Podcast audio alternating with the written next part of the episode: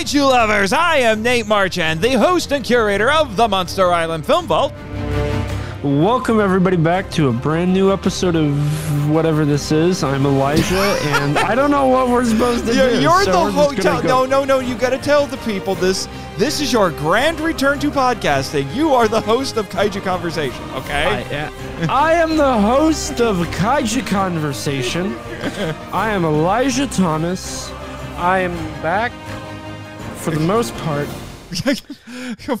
and and we're here to celebrate your birthday and my birthday and Ray's birthday. and Ray's birthday.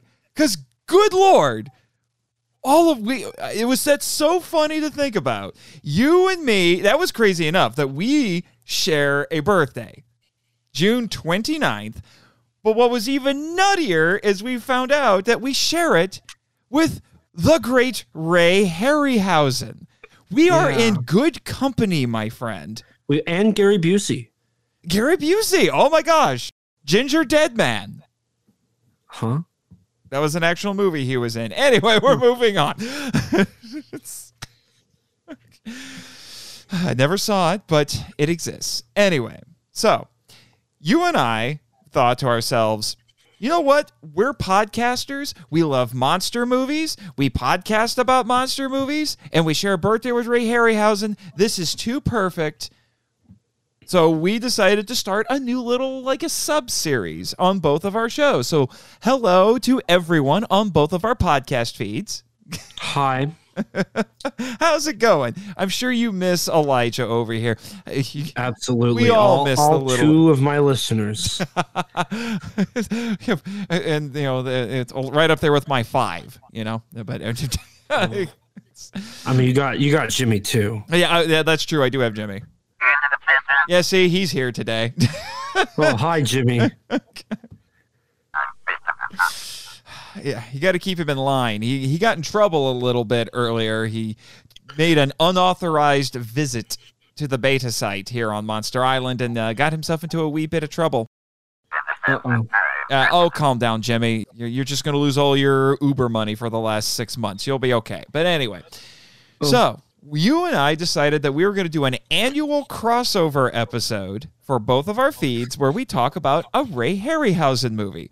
And what's funny is I asked you, okay, so because I've already covered a couple of Ray Harryhausen movies on my show. So I said, how do you want to do this? And you don't remember this. I don't remember a lot.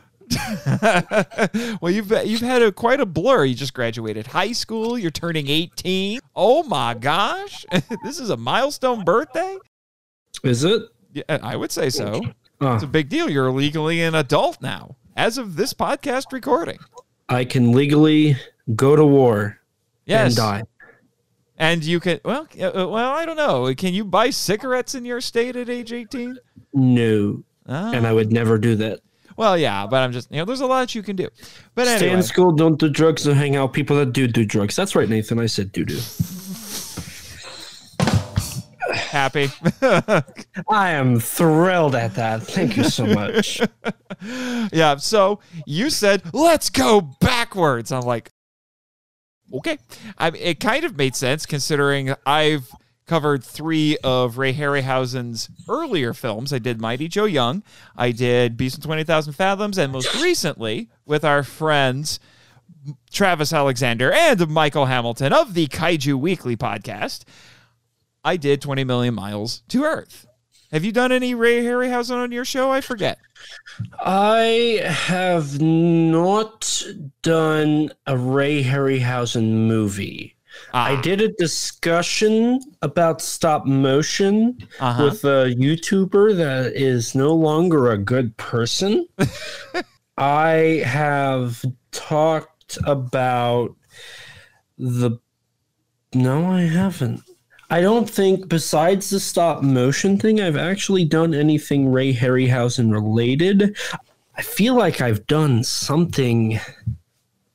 I don't know. I I, I talk about movies all the time. I, I know I've talked about it somewhere. I don't know if it's on record though. Oh, okay, that makes sense. But we're going, like I said, we're going to be covering some Ray Harryhausen movies every year. as long at least as long as we're podcasters. And we are starting with his final film because we're weird. Clash of the Titans from 1981, not to be confused with the 2010 remake, which just to get this out of the way, I wasn't a huge fan of the remake. It's been a long time. See, this is something I thought about. I haven't seen it in a long time. the original Um, or the remake? I mean, both. But I haven't seen the remake in a long time. But I remember, I mean, the thing I remember most from it is the horrible, horrible color grading. Oh yeah, because they, they at the last second they converted it to 3D. Is that what happened? Is Yeah. that why it, it went all orange and white and orange and brown and white? Probably didn't help. Yeah, yeah. Probably mean- didn't help. The only thing that I like in the remake is Liam Neeson as Zeus because Liam Neeson is awesome in everything. Even Star Wars. Yes. Yes. Yeah. Don't upset Jimmy. Well, Jimmy actually doesn't like the prequels, but I think we agree that Liam Neeson is a bright spot. That's for sure. I mean, he's just a good actor. Yeah, he really is. He really is.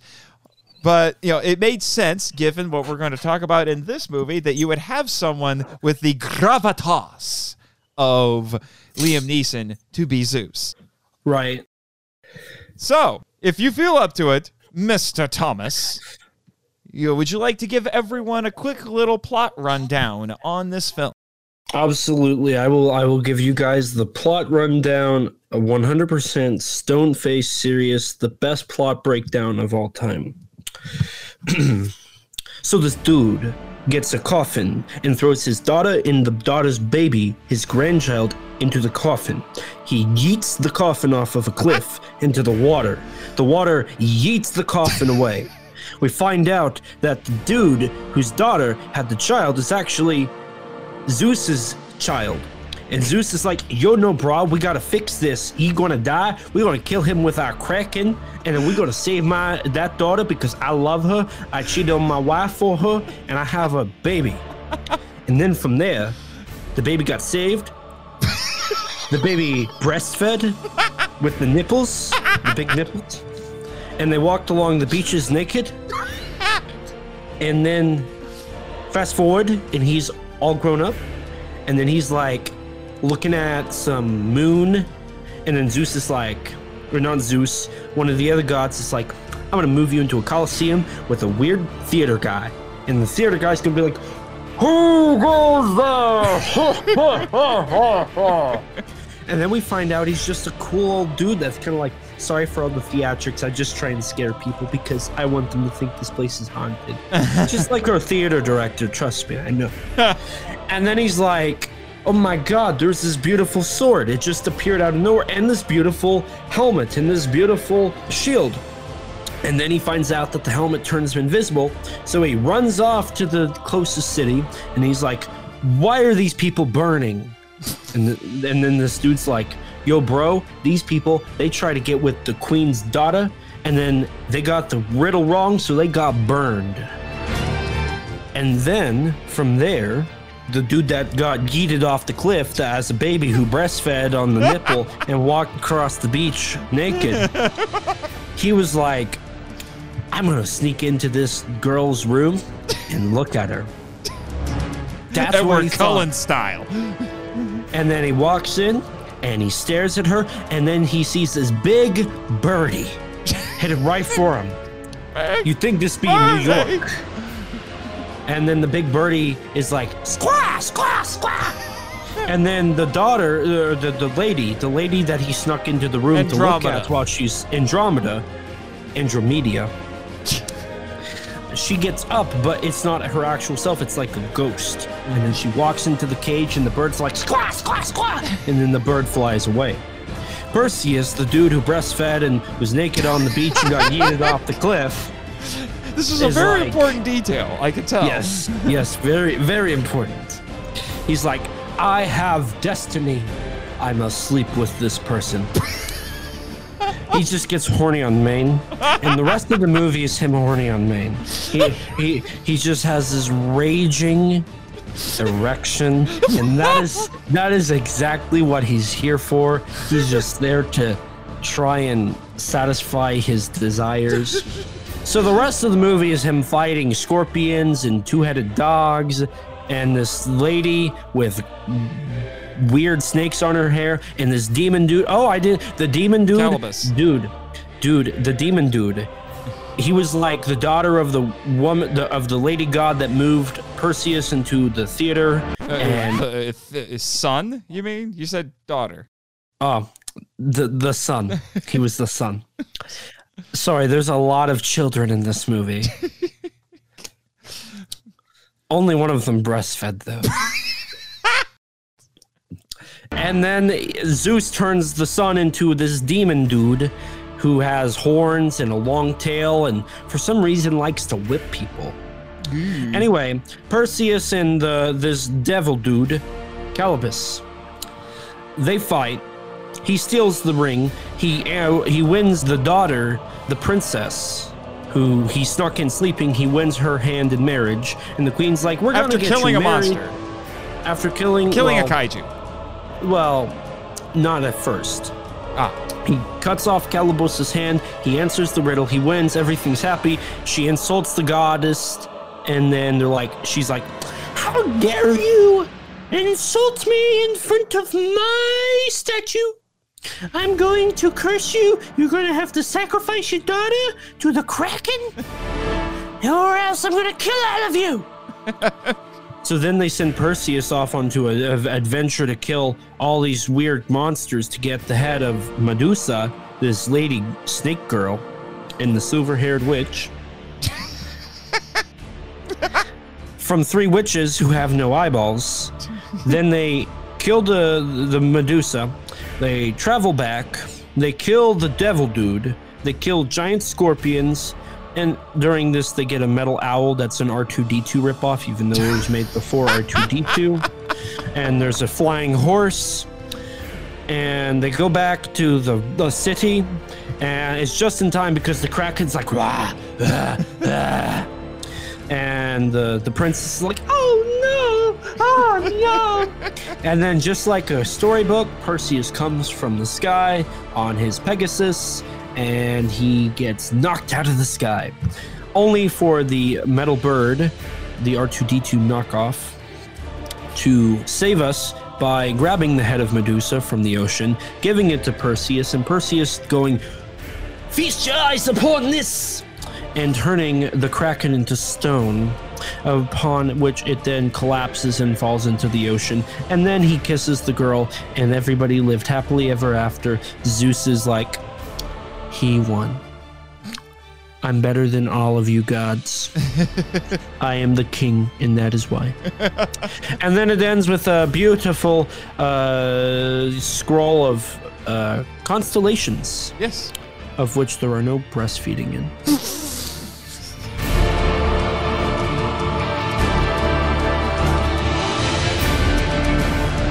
and that's the movie. that's the that's the movie that uh you've uh, outdone yourself there, sir. Thank you. Uh, truly, truly Oscar worthy. Oscar. I know, right? I mean, it was just astonishing. Yeah. This is A plus plus plot. Oh, flash, flash. Yeah, yeah, yeah. Yes, quite. Anyway. Hello, Michael. That was for you. In, and indubitably, indubitably. Uh, anyway, so in a lot of ways, I was just going to start this off by saying, even when I first saw this as a wee lad, knowing that this was released in 1981, it was really weird because this doesn't quite feel like a 1981 movie. See, and this is one of my big talking points in the film. I think this film suffers because it was released in 1981. Hmm, how so? So it was Ray Harryhausen's final film. hmm And so it's very grand on scale. But the thing about it is, while watching the movie, because I know it was released in nine- 1981, it reminds me of a movie like Terror from Beyond Beyond, Mhm. um, that ind- indie film, that clearly wasn't made in the 1950s. Mhm. It was made in modern day, but they tried to capture that essence of the 1950s giant monster movie, Mhm. except in this, it's the people who worked on the 1960s fantasy movies Mhm. doing a fantasy movie in 1981. Mhm. And when you compare it to what was around, I mean, by this time, Phil Tippett had made a name for himself. Star Wars. By Clash of the Titans, you had A New Hope and Empire Strikes Back. I Mhm. think The Thing came out in 1981. It might have been early 1982, but I know it was in that same time frame, which that has stop motion. You've got films like, I, uh, you know, E.T. came out mm-hmm. in Were- that Are you time. thinking of Dragon Slayer? I didn't think of Dragon Slayer, Okay. but my point being, I mean, Superman. Superman's Superman, yeah. hmm All of these had came out around this time. hmm Yeah, the entertainment landscape completely changed in the late Mhm. 70s thanks to Star Wars. Right. And, and so that's And- why I mean, this feels remarkably old fashioned. This feels like a 1960s movie that came out in 1981. It does. And I think I think because of that the film is dated more than it should be. It definitely doesn't feel like it's held up because of the fact it came out in 1981 Mhm. and not like 1968. Yeah. that being said, there are a few sequences like with the three witches that The Stygian Feels- Witches.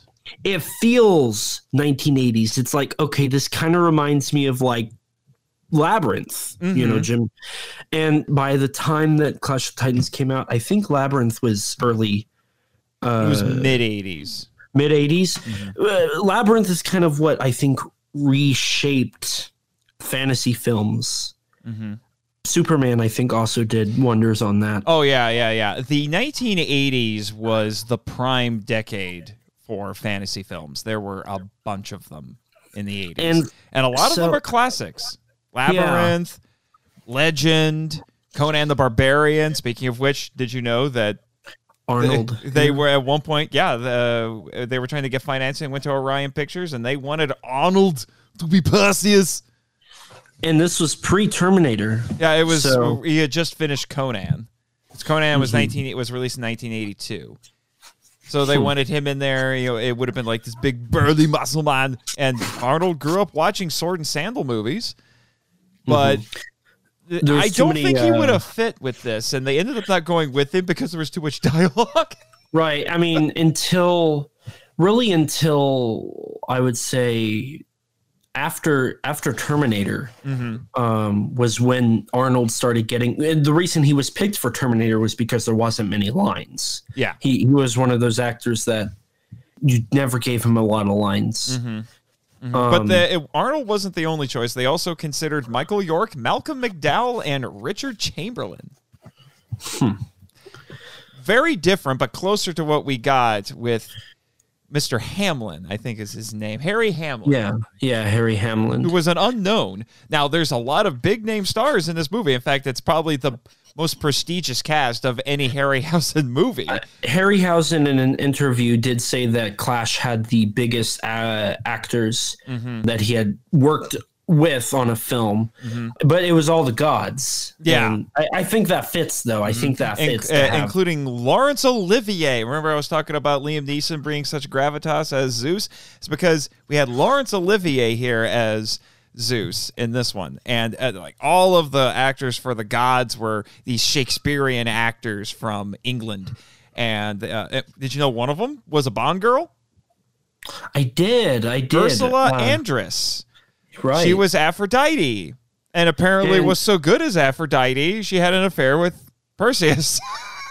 yeah. and an affair they with Mr. Hamlin and had a kid. Yeah, Yeah. And then they got divorced two years later. of course, because that's how these that's how these things work in Hollywood. Right. But- so, eh, going back to the main discussion point here, Mm-hmm. there are certain scenes that feel 80s, but it, it's really weird because you're watching the film and it's got the Technicolor look. Mm-hmm. It's very bright, very colorful. It's it's. I, I, this is for, used for lack of a better term. It's very flat with its depth Mm-hmm. but then you cut to certain scenes and it's like okay there's a big soundstage here Mm-hmm. like the three witches there's a few other sequences that escape me right now but you can tell they're on this on on a big soundstage Oh, they or- also filmed on location. yeah or on location and with the cameras they were using it just it feels bigger Mhm. yeah, Um, they filmed in England, Malta, Spain, And where they found some rare rock formations, mhm. and uh, Pastune, Italy. I hope I said that right. Which is where some of Jason and the Argonauts have been filmed. And when they were filming on a set, it was at Pinewood Studios. hmm I don't know. It just it's weird because most of the film you feel like you're watching a 1960s Harryhausen, but then there's certain scenes it's like, oh, okay, the color grading here and the the lighting and like this just the style of it has switched entirely to 1980s Mm-hmm. which I think is the director's input flooding in more so than Harryhausen, because Harryhausen was the producer on this film. So he had more say on Clash of the Titans than I think most of his past films. Mm-hmm. It was directed by Desmond Davis. But like even to one of the writers for Clash of the Titans wrote Jason and the Argonauts. Mhm. Um, uh, Beverly Cross. mhm. And one of the actors was also in Jason and the Argonauts. I'm trying to remember which one it was. Oh, okay. but you know there, there was a lot of there there's a good amount of overlap between the classic harryhausen and what was modern harryhausen Mhm. but i think this is an example of harryhausen sticking to his guns and not adjusting for the time period Mhm. Because like i said by this time phil tippett was like you know he was about to be peak in his work Mhm. and Phil Tippett was the 19 the late 1970s and 1980s Ray Harryhausen. Mhm. Mhm. So I Him feel like people like Stan Hyde, I would say. yeah, yeah. And you know just as Harryhausen overshadowed Willis O'Brien in the late 40s and the 1950s, I think that had came to Harryhausen as well Mhm. by this time. Because O'Brien, you know, you had Beast from Hollowed Mountain and you had the Black Scorpion, which just couldn't compete with the brilliance of 20 million miles to Earth or the Beast from 20,000. Or, great example Beast from 20,000 fathoms compared to the giant behemoth. Mhm. Ray Harryhausen, Willis O'Brien. Mhm. Harryhausen's is way better, more detailed in every way. Mhm. O'Brien's is lacking. Mhm. And I think Clash of the Titans suffers from that a bit. Mhm. Um, Yeah, it feels a little out of place with its time period. yeah. Yeah, and Yeah. that's not to say it's a bad film, and it did No, really I, well. I think it's fantastic, and it did well at the box office. It was It made for around fifteen million dollars or nine million, depending on who you talk to, and it Mhm. made seventy million. It was a hit. Right, so- they almost made a sequel Mhm. in the in the mid '80s, 1984. It was going to be called Force of the Trojans. That's weird. Yeah, That's it weird thing. And then there was a comic, book spin-off called Wrath Yeah. of the Titans, which then got was the title used for the sequel to the remake, which I never Mhm. bothered with the sequel to the remake because I didn't care for the remake. Likewise. Likewise. Yeah. But yeah, so you know, I, I don't want to make it seem like I'm trashing the film, but it just it feels out of place. It does. feels like its time had came and gone. And this was kind of, it was Ray Harryhausen's last. He hadn't worked on a film in I think over ten years by this point. Uh, no, he did some work in the 70s. well, as stop motion animator slash director special effects, because it was a Sinbad movie in '71. I'm looking it up. Keep talking. I, I think because you know 77, Sinbad and the Eye of the Eye of the Tiger, which will, if we keep up with our schedule, that'll be what we talk about next year.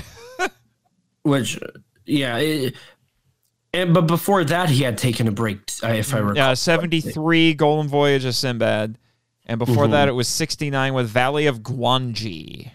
So he had been, you know, uh, considering the fact that at one point he was doing a movie every year in the 1950s, and then a movie like every other year in the 60s. Mm-hmm. It took him three was- years to make this one. Yeah, yeah, because I know the a lot of people claim that the bird was it The vulture. Bobo. Bubo. No. Bubo.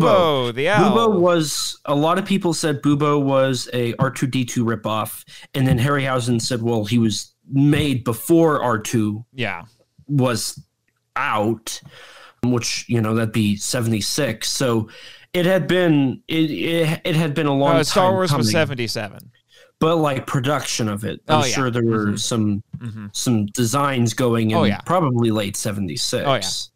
So, you know, it, 1976 was probably when ideas for Clash started happening. Eye of the Tiger came out in 77, you Uh-huh. said? hmm And then by the end of that, I think was when the script was done hmm and they were shopping around trying to Mhm. get an approval. And, you know, people Yeah, were yeah. saying Oh, and it took them a while to get approval. Oh, because of budgets and Well, budget and it got smacked with the censor hammer. oh, that's right. That's yeah, because it was uh, the of- ending was going to be more brutal. The Kraken was going to tear poor Pegasus apart, and in keeping with the actual myth of Perseus and Andromeda, Andromeda, you would have gotten more nipples. She was going to be nude. Just more breasts. Yep. Yep. But the censor hammer said no. So they adjusted it so Pegasus does not die and Andromeda doesn't have to be naked. So, Damn. Yeah, so you know, it it had taken it a while and then they started filming in 1980 mhm. and then they wrapped up and released in 81. So, you know, from 1977 or like 1978, 79 and 80, that was the time they were working on script and then, you know, Mhm. filming it. So, you know, that that's a pretty long time for a film. yeah, well, and uh, Harryhausen had a rough time with this. This was the first time he had assistants. He was essentially the AG Superaya. Of yeah, this yeah. Uh. Steve Archer and Jim Danforth. And Danforth had worked with Harryhausen before and it was just going to be Steve Archer, but Steve Archer injured his hand while making the movie. Hmm. Yeah. And it's interesting that you bring up that this uh, this was a thought that just occurred to me. Harryhausen said in an interview that he actually prefers the past to the future. He thinks it's more romantic. The future he thought was too focused on destruction. So the fact that we have a movie being released in 1981 that feels like it belongs in the 60s actually makes some sort of weird sense. Yeah, yeah, it's very poetic. Uh huh. But it obviously Harryhausen basically retired after this. I wonder if part of it was because his style of special effects was old hat, but I also think it was because I saw this in several sources doing the research. He was just burnt out by making Yeah. this movie. That's why for the first time in his life he actually used assistants. Yeah, it- and I think at some parts it shows. Like earlier in the film, I think the stop motion is I, the superimposition is not good. There are some shots where, where yeah, it doesn't look very good. I was kind of disappointed on my rewatch. A lot of it reminds me of the nineteen the late nineteen sixties Daiei Gamera films with its superimposition. Oh, that's harsh. Oh, that's harsh. Is it? Is it like Oh. Guiron Guiron levels uh, Oh. superimposition? Oh, that hurts. Oh, uh, the- uh, show a gamma is hard for me to watch without Joel in the Like- box. well, like when they're uh, when they're about to go on the boat, uh, uh, the uh, on the boat to ride the Death Sea. Am I am I getting the river Styx, the river Yeah. Styx, and Charon. Yeah, when they're about to get on Charon's boat, Mhm. all the fog in that is just mm, that that was like ow. I I've seen bet like 1979 John Carpenter's The Fog. Mm. You know, there's an example of like a film where they probably superimposed some fog on on the film, and I thought it looked way better than than Clash of the Titans. Hmm. And the Fog, I think, was on a lower budget too. Which is interesting because uh, I just said this was quoted at $15 million, which interestingly was by far the most expensive movie that Harryhausen ever made. In fact, the Ray Harryhausen podcast went so far as to say that that was the that was more than the combined budget of every movie he made before this. which is really weird. I, I don't know. It's just That's because thanks to Star Wars, movies like this were more expensive. Yeah. I mean, that's it was Star Wars and Jaws. Jaws is Stars- what like yeah, really kicked it Jaws. off. Mhm. It's just it's weird because I feel like his earlier films uh, they might have been less. What's the word I'm looking Ambitious? for here? Yeah, they might have been less ambitious because I feel like they like I think 20 Million Miles looks way better than Clash on a special effects level. Besides the ending, I think the ending is Oh, where uh, I disagree with you, sir. I think I, I have to agree with Harryhausen's best friend in the world, Ray Bradbury. Medusa is his crowning achievement. ooh. I mean, Medusa was pretty good. All those little snakes. That's what That does is it. true. That is true. All the little snakes moving and going every which way. Because uh, Harryhausen said that he had seen Medusa in movies before, but that all he said all they really did was just put rubber snakes on an actress. He wanted to see the snakes moving in all these different directions, like they all had their own individual life and they were just moving around. And her face, her character design, the way she moved. Uh, There's some optical effects with her when she uses her petrification powers, and her eyes get big and glow green. Her eyes are amazing. My gosh, her her eyes look almost real. It's ridiculous, you know. And then that whole sequence with her sneaking around, the fact that she's lit by firelight, and somehow Harryhausen replicated that, and it looks amazing. And it was blended with the live action footage because Hamlin, as Perseus, was reacting to nothing. Right. It was a lot like when the actor for Sinbad had to fight the skeletons. No, that was Jason and the Argonauts. Or yeah, yeah, yeah. Sorry. It's all right. I need to rewatch a lot of his films. Yes, Um, this is true. It's why we're starting the series. Yeah, and that's one thing I do at towards the end of the film when they release Pegasus from being trapped. When Pegasus is like freaking out because you know the the whole camp is burning, the colors in that I thought were beautiful. Oh, it was rainbow like, and I was like, "Wow, this is." I really like this. Mhm. But Um, uh, you were saying about the finale. What did you like about the finale with with the I- Kraken? Release I the Kraken. we got we we had to, you know we had to get it in there. Yeah, we did. Uh, the big line from this movie. so at the beginning, I was really disappointed with the crack. I, the underwater prop is horrible. That's they why had two of them, and one was a 15 foot prop that they used for the underwater shots. I hated like it doesn't look good at all. But when we get to the maquette Mm-hmm. or the armature, the armature, it feels so big. Like It it just does. I loved the that the the finale I think is really really nice with how they treat the kraken as this huge object Mm-hmm. and then you've you know you've got Harryhausen doing the kraken some of the medusa head bobo right Bil- Bubo. bobo bubo bubo I keep wanting to say Bilbo, but I know that's not it. I know that's not it. Bubo. Boobo Baggins. and Pegasus. So he's there's four stop motion creatures in this one scene.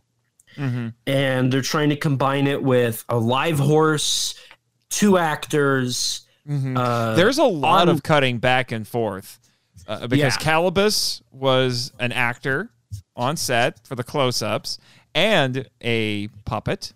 mhm. I I noticed had that a real a horse and the maquette for Pegasus. hmm I noticed there was a lot of editing in this film. Like There there was a lot of cutting, Mhm. which sometimes I was like, this is a little like jumpy, like going from one to the other so quickly. Mhm. But I also understood. I thought, okay, that's that's a fair way to to try and do this instead of trying to go over the superimposition that is Mhm. kind of lacking in this film. Mhm.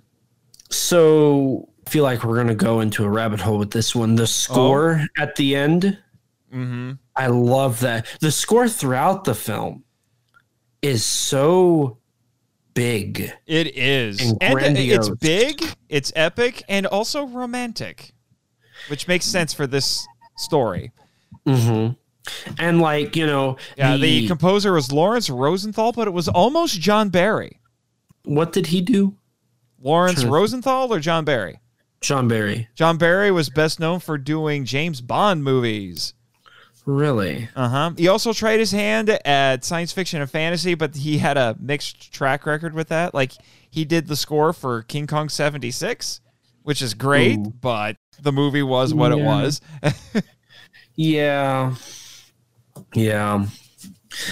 This is probably one of two Harryhausen films that I would say have a great, memorable soundtrack. mm-hmm. Seventh Voyage, I think, would be the other one that I, I would say is up there to this grandiose. Mm-hmm. And this was done by uh, the London uh, Symphonic Orchestra, Mm-hmm. if I if I remember correctly. Mm-hmm. I'm trying to remember because they they did a lot of those more fantasy films back then, didn't they? Sounds right. Didn't they do? Wasn't didn't John Williams conduct them for Star Wars? I don't know offhand. I, I know they've done a lot. Mhm. So let me uh, do a quick Google search here. So, uh, Raiders of the Lost Ark. Mhm. Which this opened the same day as Raiders of the Lost Ark. That's crazy. Yeah, they did Superman. Okay, Okay. they did Superman. Let's see here.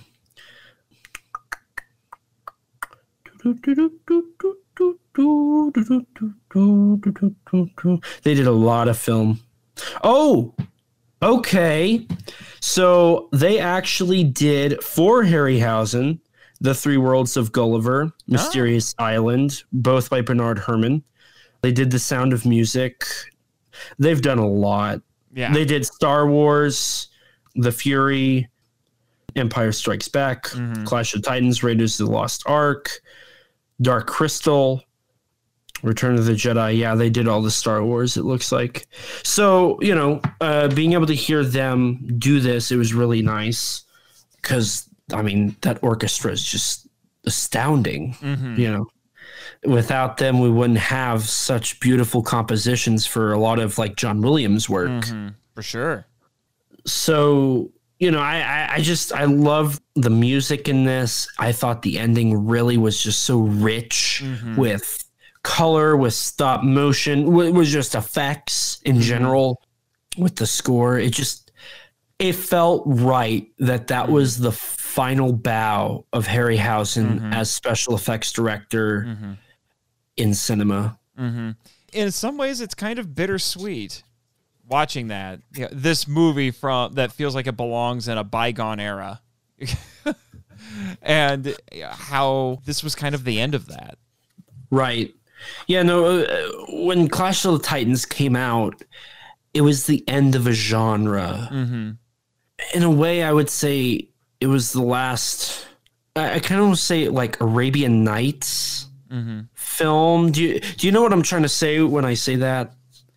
Like it was the last of the Thousand and One Tales.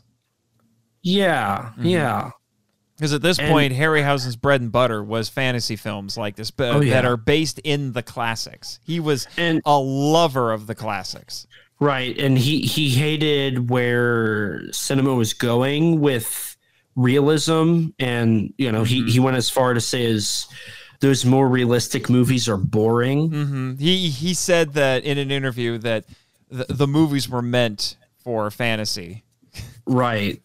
Which it's that is a can of worms That is a can of worms.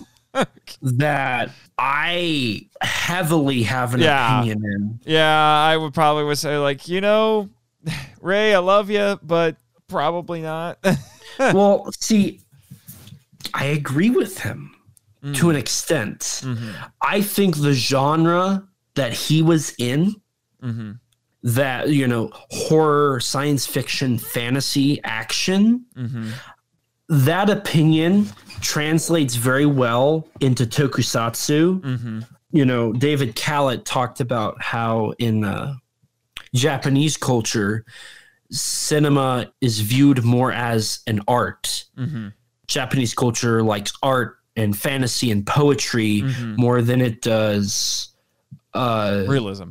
Realism. Mm-hmm. And that's what really draws me to Japanese genre films is it's crazy. Mm-hmm.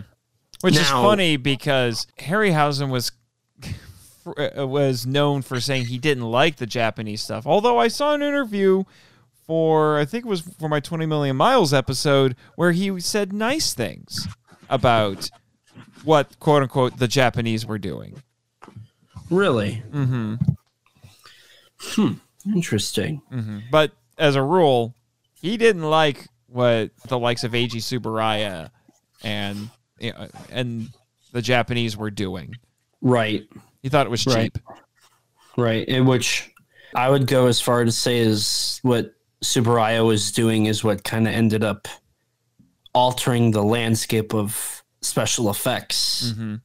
Which is kind of what put Ray into this era that by the 1980s was gone. I think the reason why the Godzilla films of the 1980s and 90s don't feel dated is because the idea of miniatures with, you know, mechanical parts or men in suits or puppetry Mm-hmm.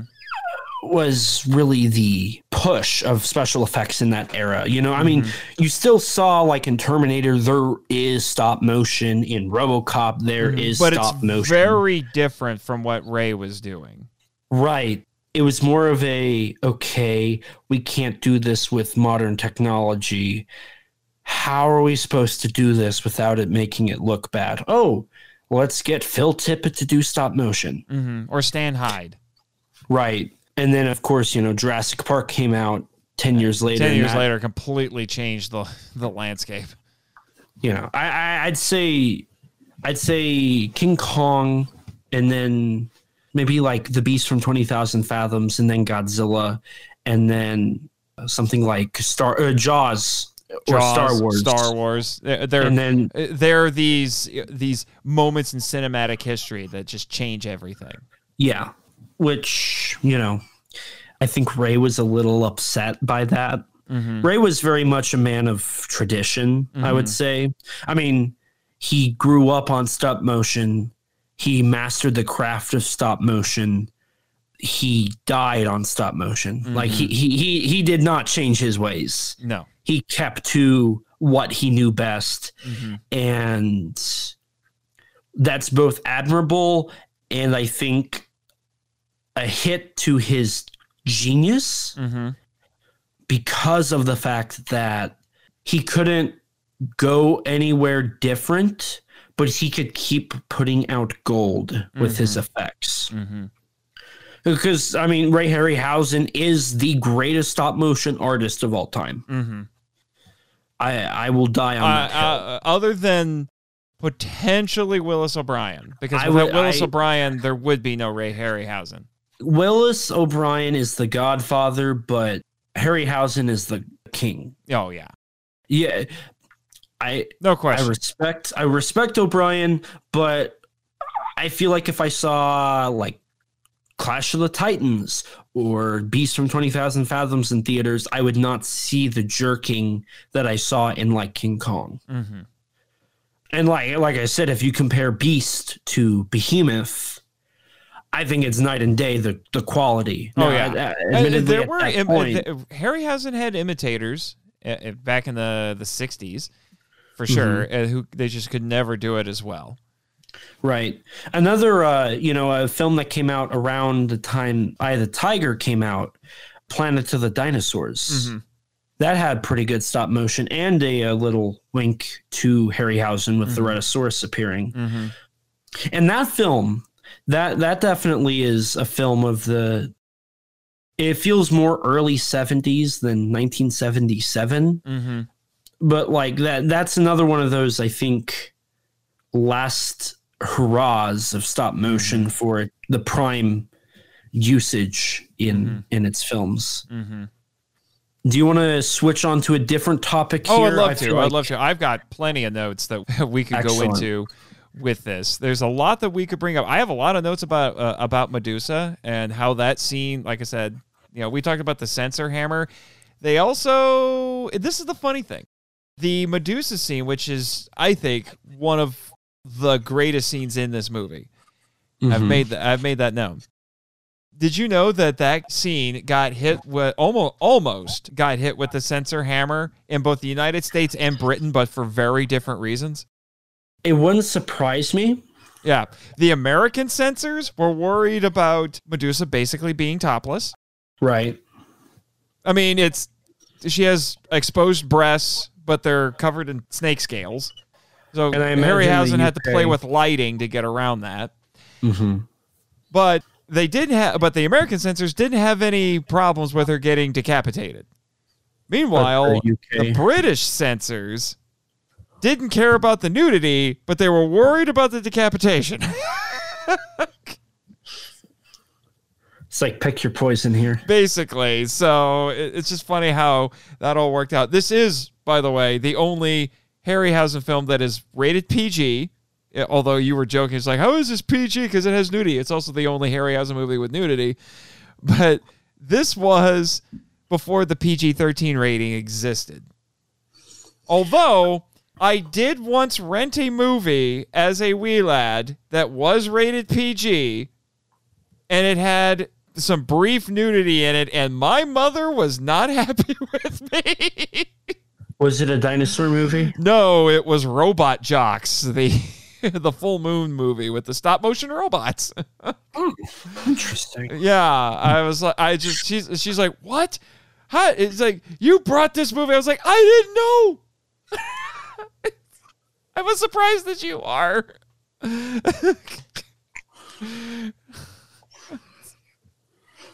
So I wonder if the same thing might have happened there. I mean, you already made numerous jokes about it because we have a breastfeeding scene. There's a, the nude walk on the beach, but that that was classical culture in ancient Greece. It wasn't a big mm-hmm. deal. It was just the accepted norm. I mean, you look at most Greek sculpture; it, they're nudes.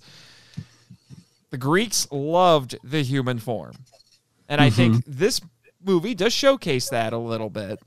But you know, so there, uh, so you had that issue that poor Medusa ran up against. And I will say, I really like. I mean, the set design in that scene, I think, is really nice. I don't remember a The lot. from lighting is remake. what does it. Yeah, the the lighting is so dramatic, and I think that's what makes it better than the remake. Mm. Because if I remember right, the remake is a lot more. I don't dull. even. I- I'm going to be honest with you. I don't even remember Medusa being in the remake. I remember the Kraken is in the remake, but I don't remember if Medusa was in it. I'm pretty sure Yeah. Well, I'll look it up here. Keep talking. the lighting, like you brought up, is really nice. I like how Uh, she claustro- was. She was. And she was CGI. Mhm. No surprise. But yeah, she was in the uh, she was in the remake. But you know, it's funny. They actually changed how Medusa dies in this movie.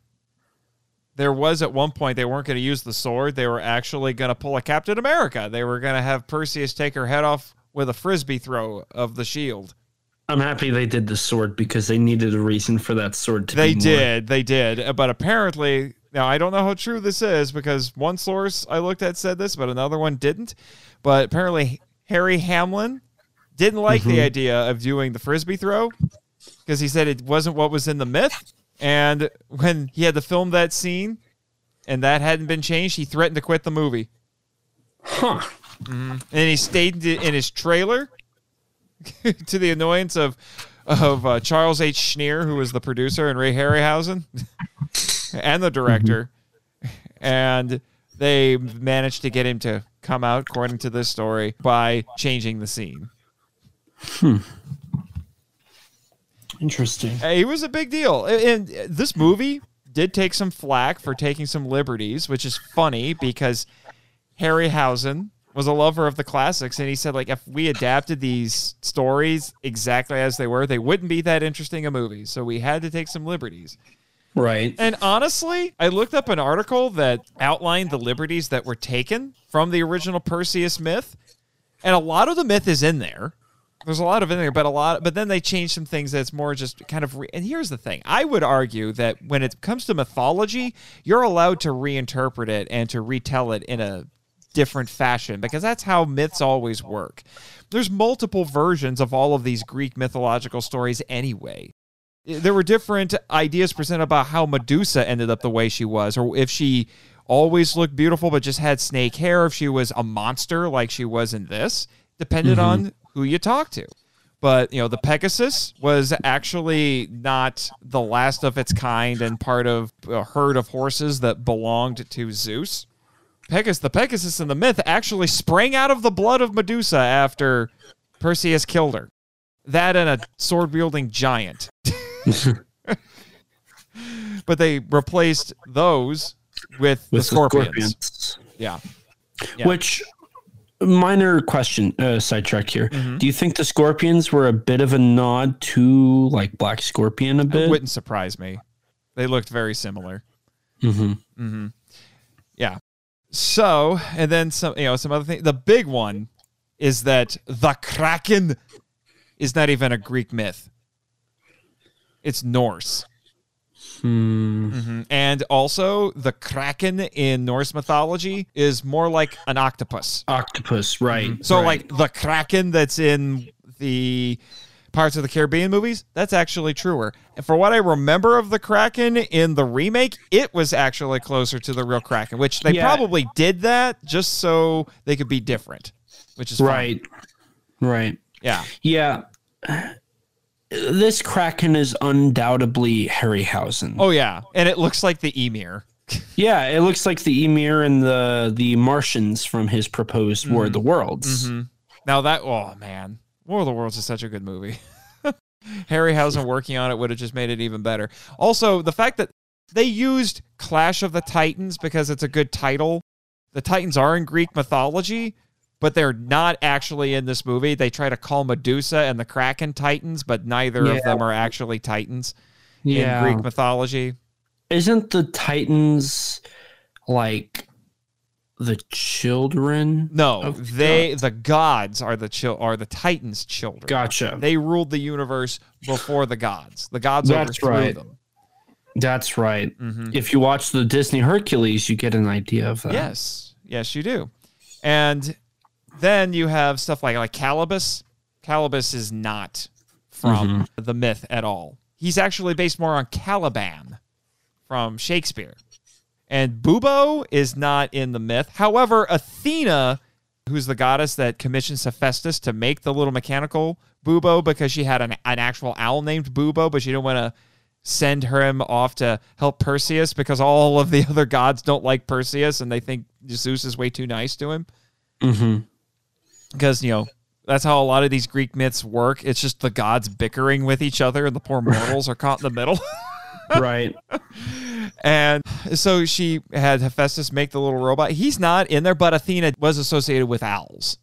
hmm And also, Bubo, interestingly, is actually the scientific name for the Eurasian horned owl. It's called the Bubo Really? Bubo.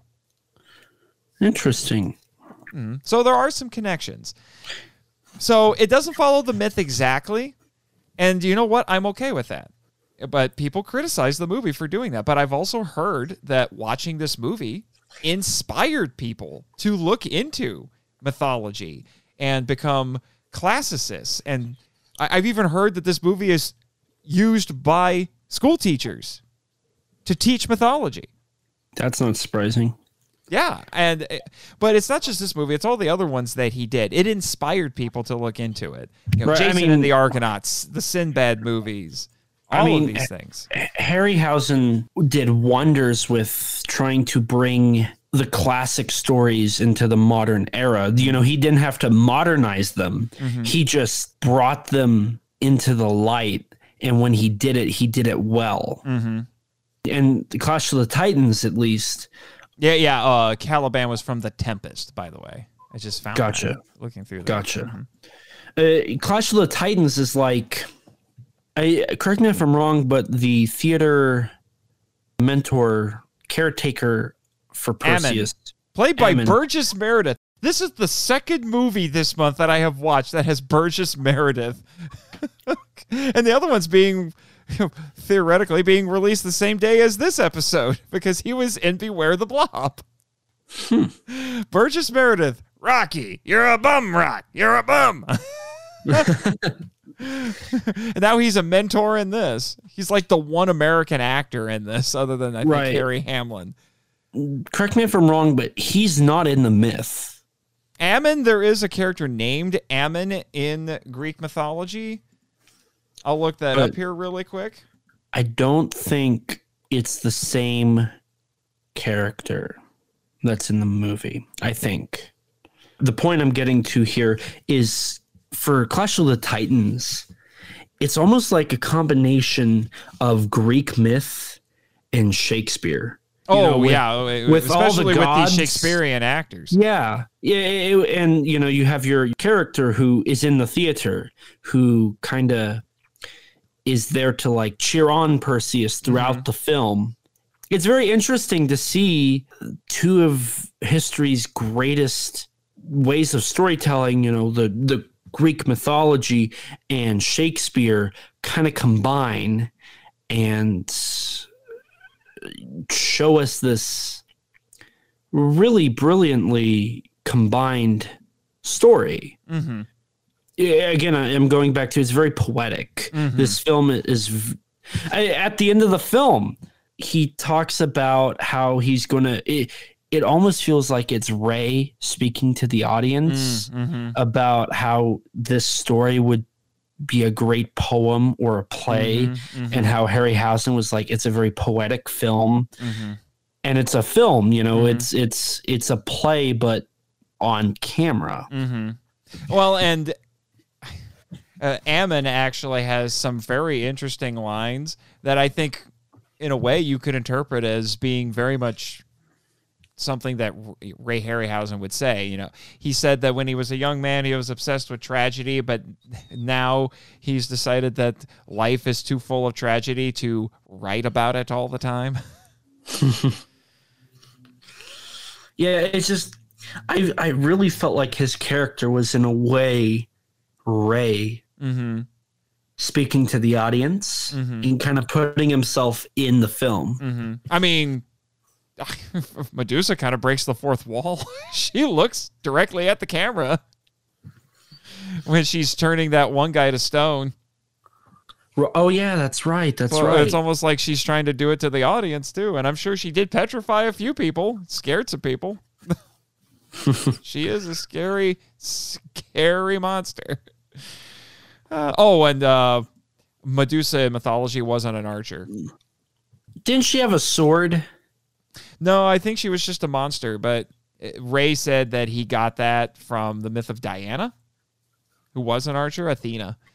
And what's funny is that Medusa is in a tabletop game that I absolutely love called Unmatched, and she's an archer. And I guarantee it's probably because of this movie. Yeah, it definitely. but going back to the mythos a bit, I felt like Zeus was a little weird in this movie, knowing how Zeus was in the mythos. He was kind of an a hole. oh yeah, and uh, he was. They talk about it how he's just cheating on everybody. He's got this thing for mortal women. Greek mythology is full of demigods that are fathered by Zeus and mortal women. Yeah, and like, Perseus has got a whole slew of half brothers running around Right. doing things. yeah. Yeah, where's the Zeus cinematic universe? it's called Greek mythology. But like it was weird. Like Zeus was very like, he's my son. Don't Mhm. mess with him. Mhm. And then they messed with him, and then Zeus was like, "Fine, I'll give him something." It was very like petty. They're back That, but that's how the Greek gods were. They were Right. all petty. You and you can interpret what he's doing as petty, but the rest of the gods are just as petty. Yeah, yeah. I mean, they are, but like, it, I, it got weird when Zeus was like, "Sure, release the kraken." Like, it, I was like, uh, there wasn't anything he could do at that point. couldn't he just be like, "No"? Yeah, but what would what would Perseus have learned at that point? I mean, that's fair. I guess for I, narratively speaking, it makes sense.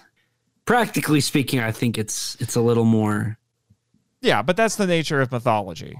I, I will admit there are points where, like, dude, you could just, you know, put your foot down because you're Zeus, but you know that that we wouldn't have a story, and Perseus wouldn't have overcome everything. And I think that was kind of the point when you get to the end, because one of the goddesses says this is a dangerous precedent.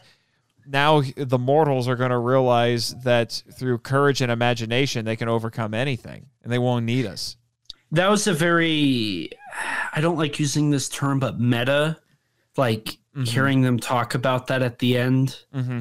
especially in the modern era. Yeah, well, which is something that and it's kind of it's one of my gripes with the remake because the remake really ran with that.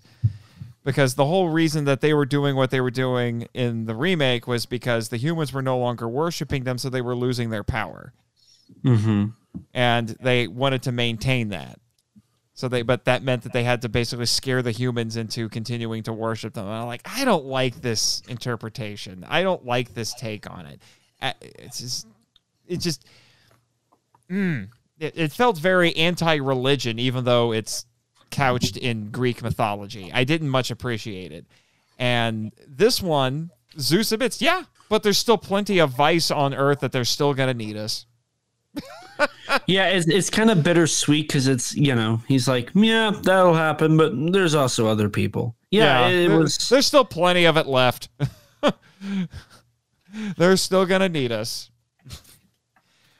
But yeah, like i said that was the whole point. Perseus had to cultivate that you know those virtues courage and imagination to overcome all of that. Mhm. and zeus was trying to teach a lesson to the other gods because they were being just as petty. I mean thetis w- with Calibos she was trying to give him favors. Like if he was your son you would be nice to him. Now uh, even though we're told he was cruel. He was cruel Mhm. before he got bu- punished by zeus right. i wish we could have seen that and apparently there was a version of the script where we would have seen that he would have been in the credit sequence See, that would have been cool. I, I, I really, Calibos kind of felt like a plot device more than a villain. Yeah, a, a little bit, but he's just one of the numerous obstacles that Perseus Right. has to overcome. The plot in this movie is actually pretty simple. It it's just It's uh, there are all of these things that he has to overcome, which is very in keeping with Greek mythology. They liked doing that, where you would have these where you know the plots are simple, but the whole story is about overcoming each obstacle and being strong and clever when you do it. Because that's very much what Perseus is in this. Which is why I'm glad that they didn't have Arnold. As much as I love Arnold, it wouldn't have really worked because he would have been this big muscle man and the physicality would have been great, but Perseus doesn't always use his physicality to win. He has to be clever. He can't slay the Kraken. He needs Medusa's head to do it. He has to be clever. He can't just walk up to Medusa, outmuscle her, and kill her. She has a bow and arrow for one thing, and if she looks at you, you turn to stone. So he has to be smart. He has Right. to watch her with the reflection in the shield and then wait for her to come by and then decapitate her. He has to be clever. And I like that. And that wouldn't have worked with Schwarzenegger, I think. Right, yeah, I, feel like because Arnold's more brawn over brain. Mm-hmm. Now watch roles. Conan. Conan is Yeah, not uh, Conan is not terribly clever, but he's incredibly strong. Yeah, I mean, He's very mighty for sure. defeat your enemies. You know, to uh, crush your enemies and see the driven before you, and to hear the lamentations of the women. Yeah, like that, that's kind of Arnold's whole shtick. Yeah, as Conan, then. anyway. So you know, was crush your enemies. Yeah, he he, he couldn't come across as a very brainy individual. I yeah, think. not to mention, I just don't think it would have. He wouldn't have worked for the romantic scenes either.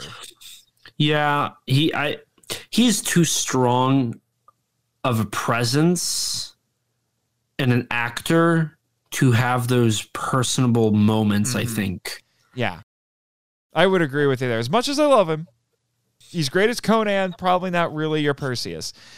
But like I said, yeah, I see what you mean by that, and they didn't shy away from that. the The goddesses all complain about Zeus doing that. They talk about it. He's like, he's got this weakness for mortal women. He keeps taking different forms so he can go you do things. And he's got all these kids running around, and so I their resentment actually makes sense.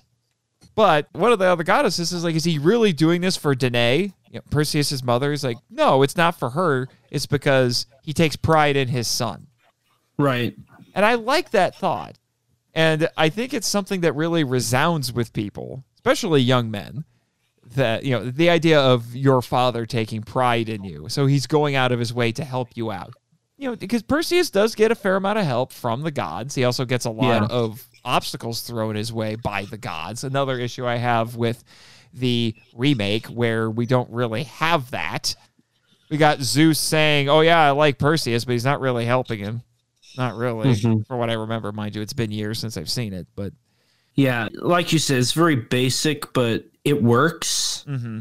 And it tells yeah. the story it needs to tell. Mm-hmm. and Calibos doing what he's doing, it fits in with that. You know, he was the original suitor for Andromeda, which is not in the myth, but you know, so he's whisking her away and trying to woo her, but she's having none of it. And then he gets jealous because of Perseus, and she likes Perseus. Oh, and Perseus has to answer her riddle, and she changes the riddle all the time. Mm-hmm. You know, and so he's clever and he and figures out the riddle. And then you know, like that makes sense for why Calibos would be going after him. But like I said, it's just he's just one of multiple things that he has to deal with. Right now, if we're going to talk about Calibos for a bit, there was I, I put two uh, things in my notes about him. What's that? The first one was I loved the transformation sequence. I loved how it was oh, the shadow. it was in shadow as the little clay Yeah. figure. Because Zeus, Yeah. Zeus collects ac- uh, clay action figures of everybody. of everybody. Oh, what's really scary is he crushes the one for Danae's husband Mm-hmm. because he was he was the one who threw him into the coffin. Mm-hmm. put him out to sea and he crushed it and the guy basically had a heart attack and died Mm-hmm. and you know while the clay figure turned to dust. And i thought that was funny because i saw an interview of ray harryhausen where he joked that he had a quote-unquote zeus complex because he made little figurines and moved them around and controlled them. And i'm like oh god i'm a little scared now. Plot twist: After Ray Harryhausen passed away, he just went up and became, Became Zeus. Zeus, and he just manipulates all of us with little little. Uh, plot twist. Ray harryhausen is zeus. He's been zeus this entire time. He didn't die. He just went back to olympus. Considering i live and work on monster island that's not much of a stretch. Yeah. Um, and then the last one I, uh, the only, uh, the other note I had for Calibos, and this is a negative, so I had a positive and a negative, was his death was a bit messy with the sound mixing. There's a lot of moments where he, like, he opens his mouth like he's supposed to be like, Yeah. ah, ah, and it's just silent. yeah i think it's supposed to be that he screamed briefly and his mouth just stayed open in shock I don't know. Uh, There, it, I feel like it's like moving throughout that death sequence, but Mm. Well, Harryhausen Harryhausen said that he was known for making his characters die like they were tenors in an opera. and that was definitely a very dramatic death for It poor was. Calibos there. It was. And is, while we're talking about the story and kind of the script here, I forgot the comedy. I didn't realize there was It's like, funny.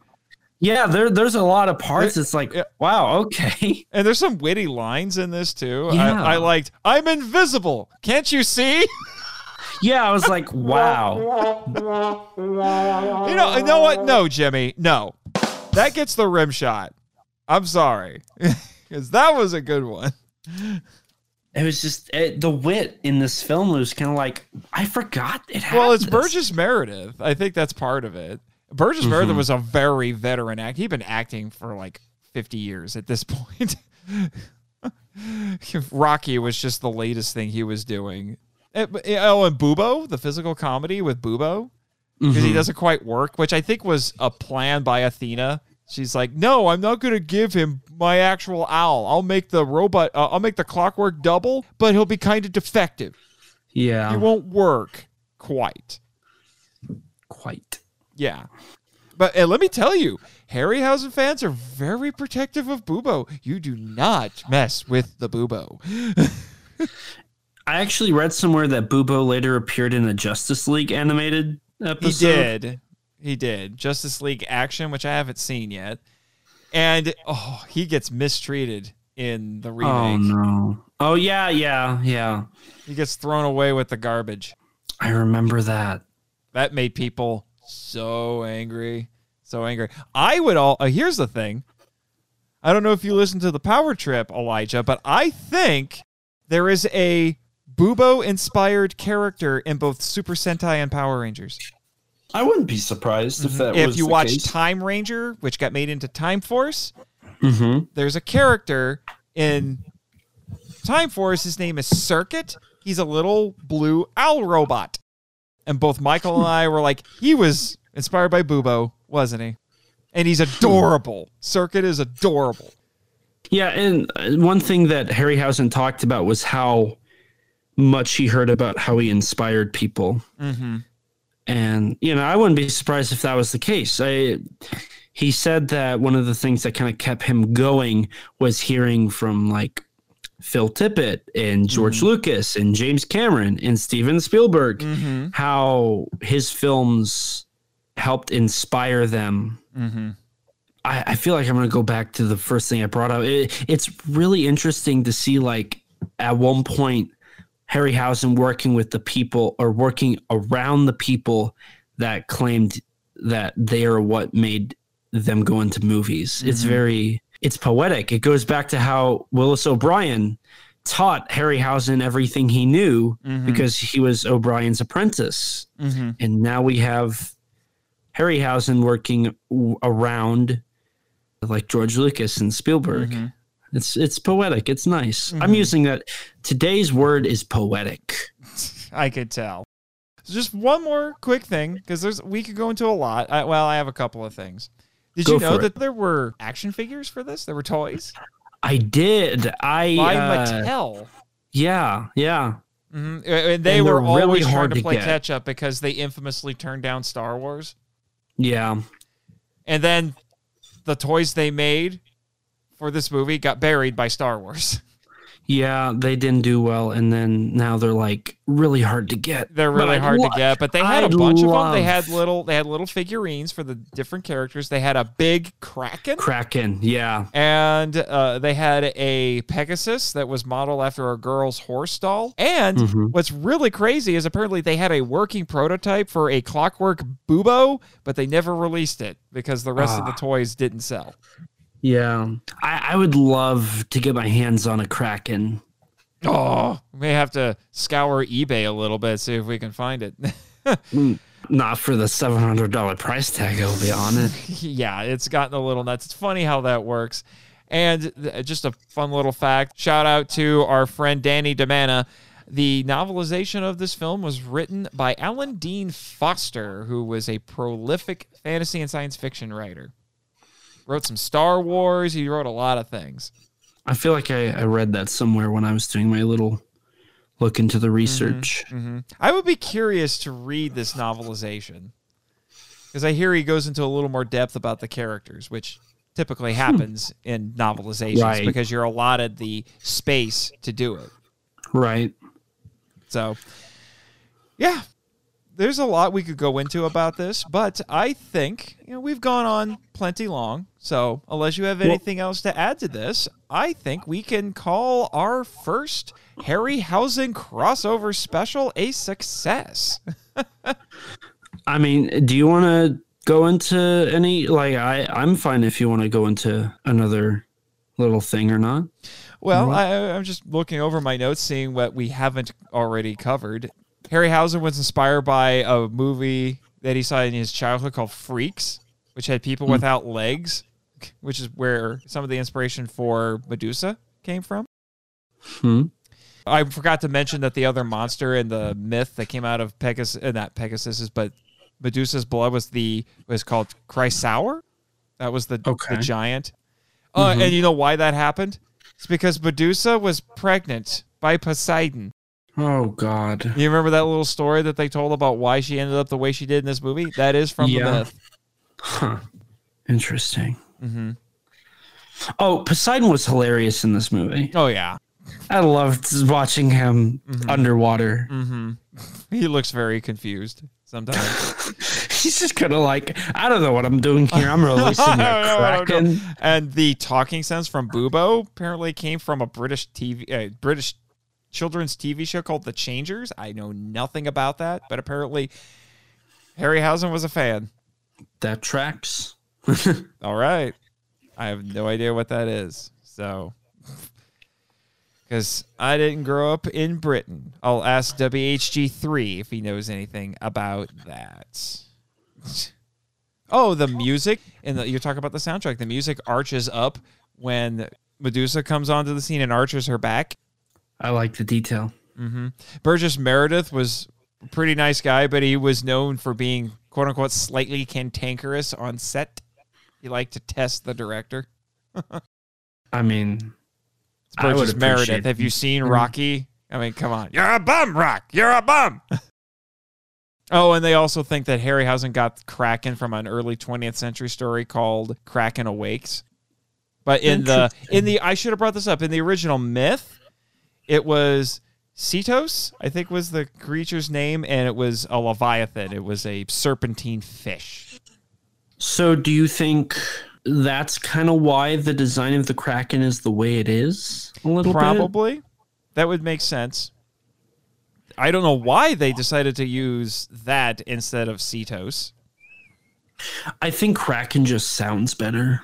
It does. Because I mean, one one thing about filmmaking is sometimes people just do it because it looks and sounds better. Mm-hmm. You know, it, what what was it? Cetos. Cetos. Release Ce- uh, Cetos. Yeah, release Cetos. Eh, Release the Kraken. yeah. I mean, yeah, which one sounds cooler? eh, yeah. eh, I can't argue with you there. I feel like the Kraken in general is just a more universally acknowledged image. You know, giant octopus, octopi have been, I mean, 20,000 Leagues Under the Sea had a movie adaptation in, was it 1918, 1954? Sounds about right. It's Cetus. C E T U S. So like Zetus, but Cetus. Mm-hmm. Release the Cetus. Eh, Uh, it doesn't. It doesn't work. eh, eh. It doesn't work. Yeah, not really. Uh, It's just cool. It is. And it's honestly, I think next to Medusa, I think is probably the best creature in this. Although the the Pegasus is impressive too, because Mhm. oh my gosh, they had to work so hard to get the Pegasus to look right. Right. Yeah, they did some test footage where it was just the wings flapping when it uh, when it flew, but it didn't look right. So then they changed it to make it look like it was galloping in the air, and I really like that. It looks so dynamic. Yeah. It. It. I think on a visual standpoint, galloping while the wings are flying just it adds a sense of fantasy to it. That's like okay, I recognize this, but I also it's new to me. Mm-hmm. hmm And then what's interesting is that Perseus has to tame the Pegasus. Right. Yeah. That. That so was it's a, gift. It's a gift from his father, like the uh, the sword and the helmet and the shield. But he had to earn this one. Yeah, and that I thought that was kind of cool how he had to work to get this Mhm. that specific one. Mm-hmm. hmm Whereas the other ones were just given to him. Right. So, uh, which is nice. I don't like it necessarily when the heroes just have stuff handed to them. I like seeing them earn things. Mm-hmm. Yeah. Yeah. Good line here from Ammon. Call no man happy who is not dead. Amen to that one. How very nihilistic of you. Another good line from Zeus. A hundred good deeds cannot atone for one murder. That was a really nice line. I really like that one. There's some heard it. really good ones in this. and I think that's that goes back to the attempt to be a little Shakespearean. Oh yeah, for sure, for sure. Yeah, these are uh, mo- uh, that's basically most of the important notes that I have. Oh, I have one last criticism. Oh, what's that? At the end, when Zeus is doing his monologue, and he's like, "I put them in the stars, Perseus, uh, Mm-hmm. Which is a thing, in, which is a thing in Greek mythology. That's how, how they explain a lot of the constellations. right?" But he says Perseus, Andromeda, Pegasus, and then uh what's I d- the fourth one was like the least important out of the story, but Cassiopeia. when it yeah when- Andromeda's when- mother. When it shows the constellation constellations, it goes Perseus, Andromeda, Andromeda's mother, then Pegasus, which is a little weird. I didn't like that. I wish it would have went Perseus, Andromeda, Pegasus, Andromeda's mother, like how he mm. lists it. I'm with Jimmy. That's very nitpicky. I know it's a nitpick, but like I saw it, I was like, "Oh my god, why did you do it that way?" Like I, I went, I went all like, "Why, why, why?" So you freak out over the weirdest things, dude. it's it's the little things that matter. Apparently, that uh, uh, for you, that is the case. Although, let's be honest, we've all done that at one point or another. Be nitpicky. Yeah. Oh, here's that actor you were trying to remember earlier, Jack Gwillim. Jack William. Yeah. Yep. Yeah, he was Poseidon, and he was King Aetes in Jason and the Argonauts. Yeah. Yep. That sounds right. Yep. Amazing what I find just rummaging through my you know, my notes. Oh, by the way, the great the late great Siskel and Ebert both loved this movie and gave it three and a half out of four stars in case anyone cared. You know, when I looked, I was kind of shocked. The Rotten Tomato score for this is 65. That angers me. I, I was really surprised by that. Yeah, that that angers me. Speaking of those scores, do you kind of want to get a give a overall kind of like final opinion on the film? Yes, we can give some final thoughts right now. I don't usually assign scores unless I go on to Kaiju Weekly and then we have to do the Godzuki scores, but I hang out with Godzuki, so I don't give scores. Fair enough. Yeah. I usually just kind of throw out like, eh, I mean, it's it's decent. I like his uh, X out of five. Yeah. but I mean, if you want to do that, you go ahead and do that. I would, if I had to give it a score, twist my arm, get make me give it a score, probably give it a four out of five. I think it is, it, it was a relic when it came out, but it's a relic in the best way possible. It's an old fashioned classical adventure story with some of what I think is some of the greatest work Harryhausen ever did in his career. The Medusa scene alone is just uncanny and unequaled, I feel like, mm-hmm. in many ways. There was never anything like that before and never anything quite like it after. And it, it's a time capsule. It was a time capsule when it came out, like I said. And if you haven't seen it, I hope you do go and see it. I think it's better than the remake. And I also would love to see this get the star treatment. You know, yeah, apparently the Harryhausen Institute actually recorded a commentary with Harryhausen on the movie, but it's not been released yet. see, that is what the ultimate Criterion Ray Harryhausen box set should include. hmm If that ever happens. If it ever happens. So I'm gonna go a quick little tidbit facts about copyright on this film and Harryhausen's other films. So this film is one of the three that are owned by Warner Brothers. The Mhm. other two being The Beast from Twenty Thousand Fathoms and The Valley of Gwangi. If you want to count the Animal World, the Animal World too. So in theory, Warner could do a four movie box set with those. Disney owns 1 million years BC through their acquisition of Fox. So that's going to be in kind of limbo. And at one point, Columbia was going to pick up Clash of the Titans, but they passed on it due to budgetary reasons. But Columbia has the rest of Harryhausen's mm-hmm. films. It came from beneath the sea, Earth versus the Flying Saucers, 20 million miles to Earth, The Three Worlds of Gulliver, all three Sinbad films, Jason and the Argonauts. All of those, Columbia was the one they worked with. So, kind of surprising Columbia didn't work with Harryhausen this one last time. It's kind of disappointing too. Oh well, right? right. But I mean, overall, the film is a lot more dated than I remember. mm-hmm. It was instantly dated when it came out, Mm-hmm. and now it's even more dated. I like the effects.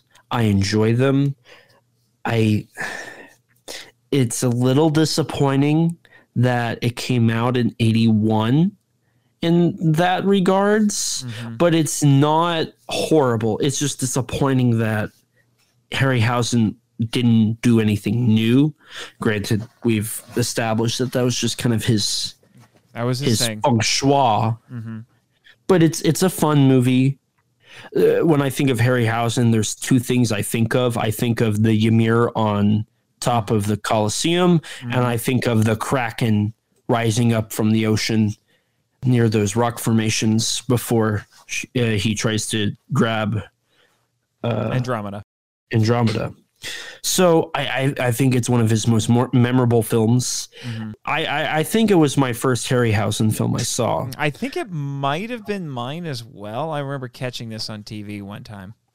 It's a great film for what it is. It's clearly Harryhausen. Mm-hmm. Undeniably Harryhausen. Absolutely. Rewatching it today uh, was interesting. Mhm. I have some nitpicks and I have my gripes. You are the Uh, littlest gatekeeper, after all. Yeah, that's what that's what you tell me. but it's got plenty of nudity. that makes everything better for you. People are gonna think that that's like a selling point for me, and it really isn't. I could care less. It, there's But I- actually not all that much. I, I just I, I had to keep the joke going. Yeah. I haven't mentioned breastfeeding or nudity at all. well, you know, like fun fact: uh, uh, the girl who played Andromeda, that wasn't her in the nude scene. That was a body double. I I she was couldn't. I, she couldn't do it. I was like I don't think the actress would actually let the side nipple. I I, I was like I'm pretty sure that's a Yeah. that's a nude double. So I'm not surprised by that, and I'm yeah, and that, that I was thinking of that when you were talking about the editing, because there's like, there's clearly an edit where they switch, and it's actually her. Yeah. So I'm kind of happy I could pick up on that. Mm-hmm. Maybe I, I maybe I do know what I'm talking about for the most part. Maybe you do sometimes. All right. So uh, to wrap things up, I'm going to play my credits because I don't think you have any credits to play. Not so yet. I will briefly say, hey, everyone, go check out my spinoff podcast, Henshin Men, uh, which is about Henshin heroes, and the Power Trip, a journey through the Power Rangers franchise that I co-host with a couple of good friends of ours, Travis Alexander on Henshin Men and Michael Hamilton on the Power Trip. And I want to give quick shout outs right now to our MIFV Max patrons on Patreon, Travis Alexander, as I already mentioned, Danny Demana, Eli Harris, Chris Cook, Bex from Redeemed Otaku, Damon Noise, The Cellcast, Tofu Fury, Eric Anderson, and Ted Williams. And since I'll be playing my credits live, Elijah, let all the good folks know where they can find you and you know where they can find this podcast and everything else. Okay. I don't have the script because I didn't bring my tablet because I forgot it. So we're just going to do this off the top of my head. Oh no! Thank you guys so much for listening. It's great to be back, and I'm excited for the future. We should be getting a new episode coming out in uh, like two weeks, probably after this episode comes out. Little tease for you. It's not going to be anything exciting. It's just going to be catching up, learning about all the fun stuff that we've been doing since we haven't uploaded. How dare you? So, yeah, right. So, I'm Elijah, You can find me on YouTube at ET13 Productions. I haven't uploaded like in a year on that account either. So Yeah, but you were busy Um, graduating high school. yeah, and Or was it on other- kindergarten? I forget. I, um, I I don't keep track anymore. I feel like I got held back too much. You can find me on Twitter at ET13 Productions, or if you want to follow my personal account, which is whatever is going on in the mind of one Elijah Thomas, you can follow me at E Thomas 1975. You can find me on Instagram at ET13 Productions, or on Facebook at Elijah Thomas, which again, I don't really post a lot, so you're just going to get a lot of empty stuff. But you know maybe maybe you want to message me be like hey it's nice to hear that you're podcasting again. It's great. You should also leave us a review on apple Podcasts. give us a five star. I've lots and lots of five stars. yeah i would really appreciate to get above a two point like two because some people don't like the people i'm friends with. Uh, I, I don't know. I I've done nothing to you people. I'm a good person. I pay my taxes. I you don't know my politics. You don't know how I view things. Maybe we agree. You don't know. Nobody knows. Well, some people know, but Yes. not a lot of people know. Yeah. I feel like I'm a fair person. yes. So if you could leave us a review, I'll read that on air. A five star would be great. I would just like to bump it up so people don't think that we are absolute garbage. You can follow the podcast at kaiju underscore converse on Twitter, on Which Facebook. might be about shoes. You know, I've been waiting for somebody to make that joke. I've been, I've made that joke before. I don't I don't know if you've said it to me though. I feel like like I don't I don't feel like anybody has ever pointed out the fact that it's Converse, like the shoes. Thank you so much for that, Nathan. You're welcome. or on Instagram at Kaiju Conversation. And we also have a YouTube channel, Kaiju Conversation, where you can listen to an exclusive interview with Mecha Gods, uh, Ready Player One and Godzilla vs. Kong designer Jared Kurchevsky. I think I mispronounced his mhm. last name, along with some other bonus things. Speaking of which, you should be expecting a little bonus video coming up in the coming weeks. All in celebration for the reboot, the return, the exciting second chapter of the Kaiju Conversation saga. It's probably like the third or fourth at this point. But a lot of exciting stuff to come. I appreciate you guys hanging in. I appreciate Nathan and Travis and Michael for kind of pushing my butt along and Mhm. like having me on and having me talk and Mhm. you know because I, I talk a lot i Mhm. talk a lot and i should get back on the mic and talk more. Yes, you should. And not only do you have that, but we also are going to be at G Fest and we're going to be paddling together. i was keeping that a secret. There's the announcement guys. I didn't say anything yet.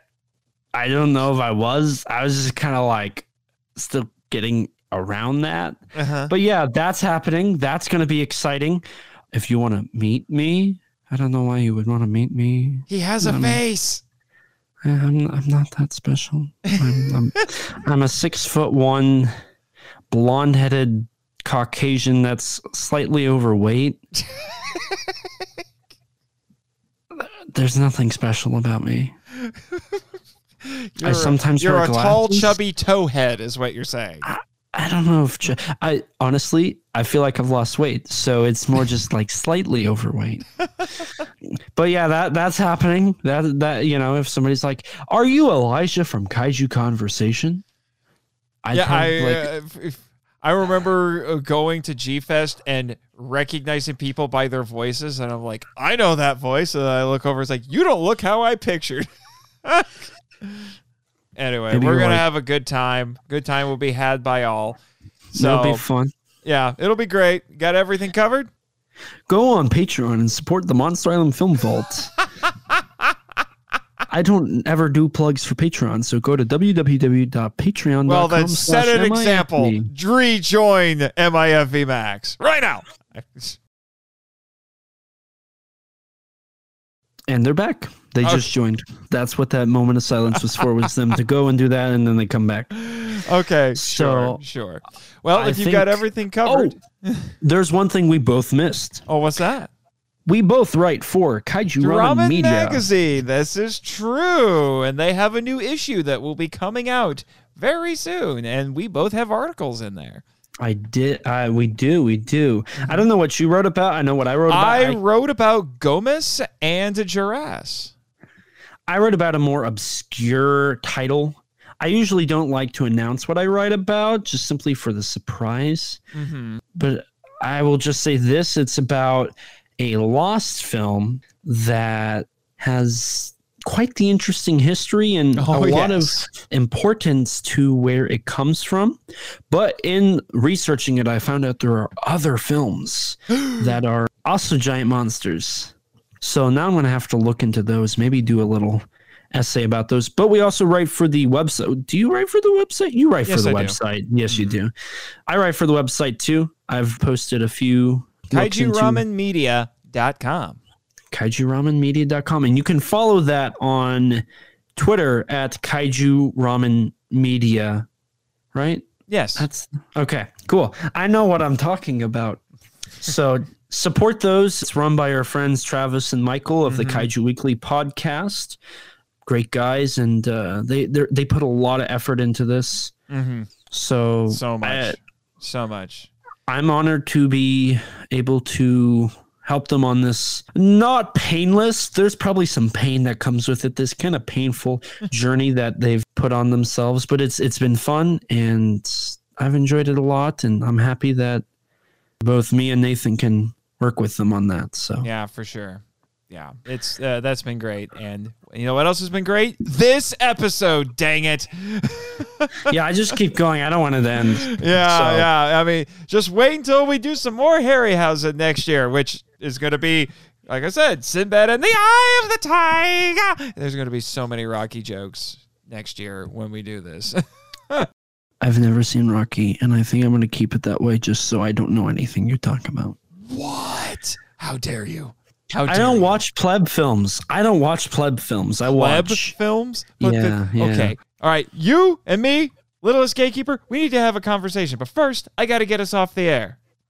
That's right. So please, everybody, remember life's too short to not talk big. All right, Jimmy. Cue the credits. Thank you for listening to the Monster Island Film Vault, a podcast produced and hosted by Nate Marchand.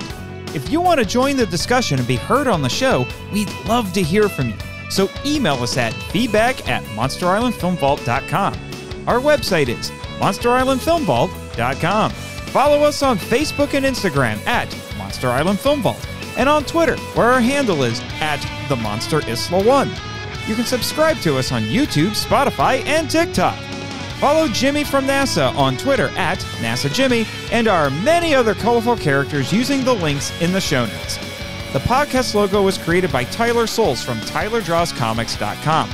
Our theme song is Wanderer on the Offensive, live edit by B33J, Sarax, Juan Madrano, and Nonsensical Lexus, which is a remix of Counterattack Battle with the Colossus and The Opened Way Battle with the Colossus by Kow Otani from the video game Shadow of the Colossus. All film and audio clips belong to their respective copyright holders and no infringement is intended or implied. Please rate and review us on Apple Podcasts, Spotify, and or Podchaser to spread the word about the show. You can also support us by joining MIFV Max on Patreon. The Monster Island Film Vault is a Moonlighting Ninjas media production. Sayonara!